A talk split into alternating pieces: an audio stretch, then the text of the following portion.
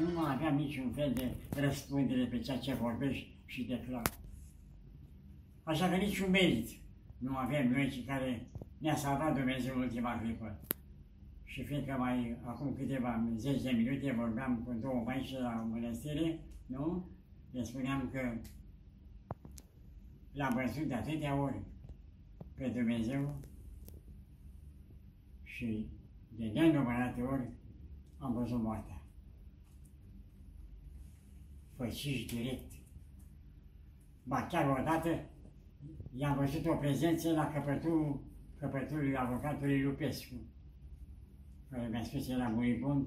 O vedeți? Am spus, am rămas doi și avem o conversație. Trebuia să spun, măi, ce nu suntem trei acum. Am scris lucrul ăsta, să mă controleze undeva la gheara. Să crezi.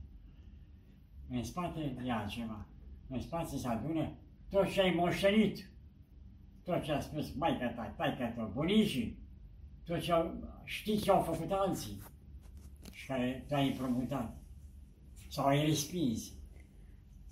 Este un fel de palimpsest, acel document care printre rânduri mai există alt mesaj. Așa este viața noastră. Este numai un datum în care parcurge 10, 40, 20, 90 ani și se spune, domnule, în ziua de putare am cunoscut pe putare, am făcut putare, nu mi-a reușit sau mi-a reușit, am fost bătut, și dar nu importanță.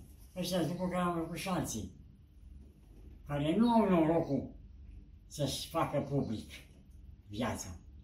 Nu, viața e altceva. Este ceea ce este supravegheată, cum am zis eu, poate termenul poate intru în conflict cu, cu, cu, eu știu, cu biserica noastră și n-aș vrea. Dar biserica, zic, asupra noastră are o depunere, are un, un mandat, poate cuvinte. Iar eu personal am un coleg care este, este șeful uh, științific al uh, institutului nostru, am făcut socoteala de 11 ore, a fost salvat de la moarte. M-am eu dreptul să spun că nu există un Dumnezeu? M-am gândit să spun că n-am fost un favorizat al lui. Biserica dat a mișorat distanța între pământ și cer. A dat sfinți, a dat mărturisitori, a dat mărturii care vor fi mâine pe mâine, vor fi obligați biserica noastră, căpetenile ei, să le recunoască Sfințenia, și dăruirea. Martirajul nu. Și noi am și de mă, mărturii. Da? N-am avut această, să zic, vocație către, către înălțime. A fost o suferință noastră, fizică. Ei nu. Ei au dăruit-o, au pus-o la picioarele cruci. Iar noi, am beneficiat acolo de Ioan de la Vladimirești, de Făcețeanu, de ce să vă mai spun, câți n-am avut preoți de altă ținută, zeci. A fost coloana vertebrală a rezistenței noastre. A fost biserica.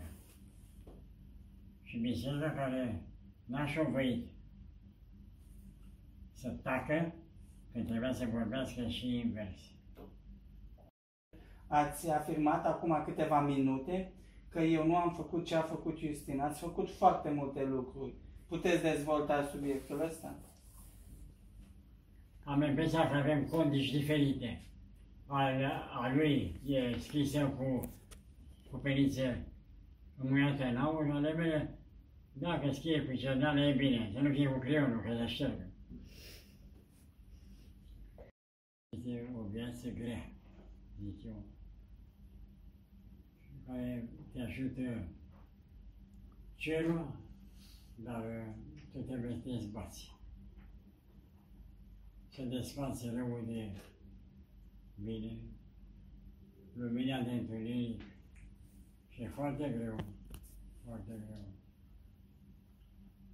Să poți să depui, cum zice Vandinescu, creițarii de sânge suferința. Suferința nu este o țintă a noastră. Nu este uh, o voință. Este o cale nemijlocită, pot spune.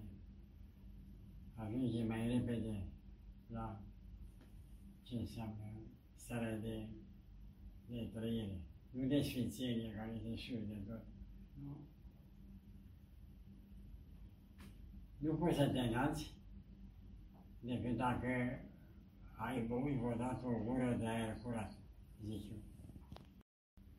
Am de gând eu, numai eu, dar și inginerul Bazgan, care are de primit o, o moștenire mare, să facem o Sfântă Biserică, un Sfânt Locaș, pentru partizanii din sudul Făgărașului.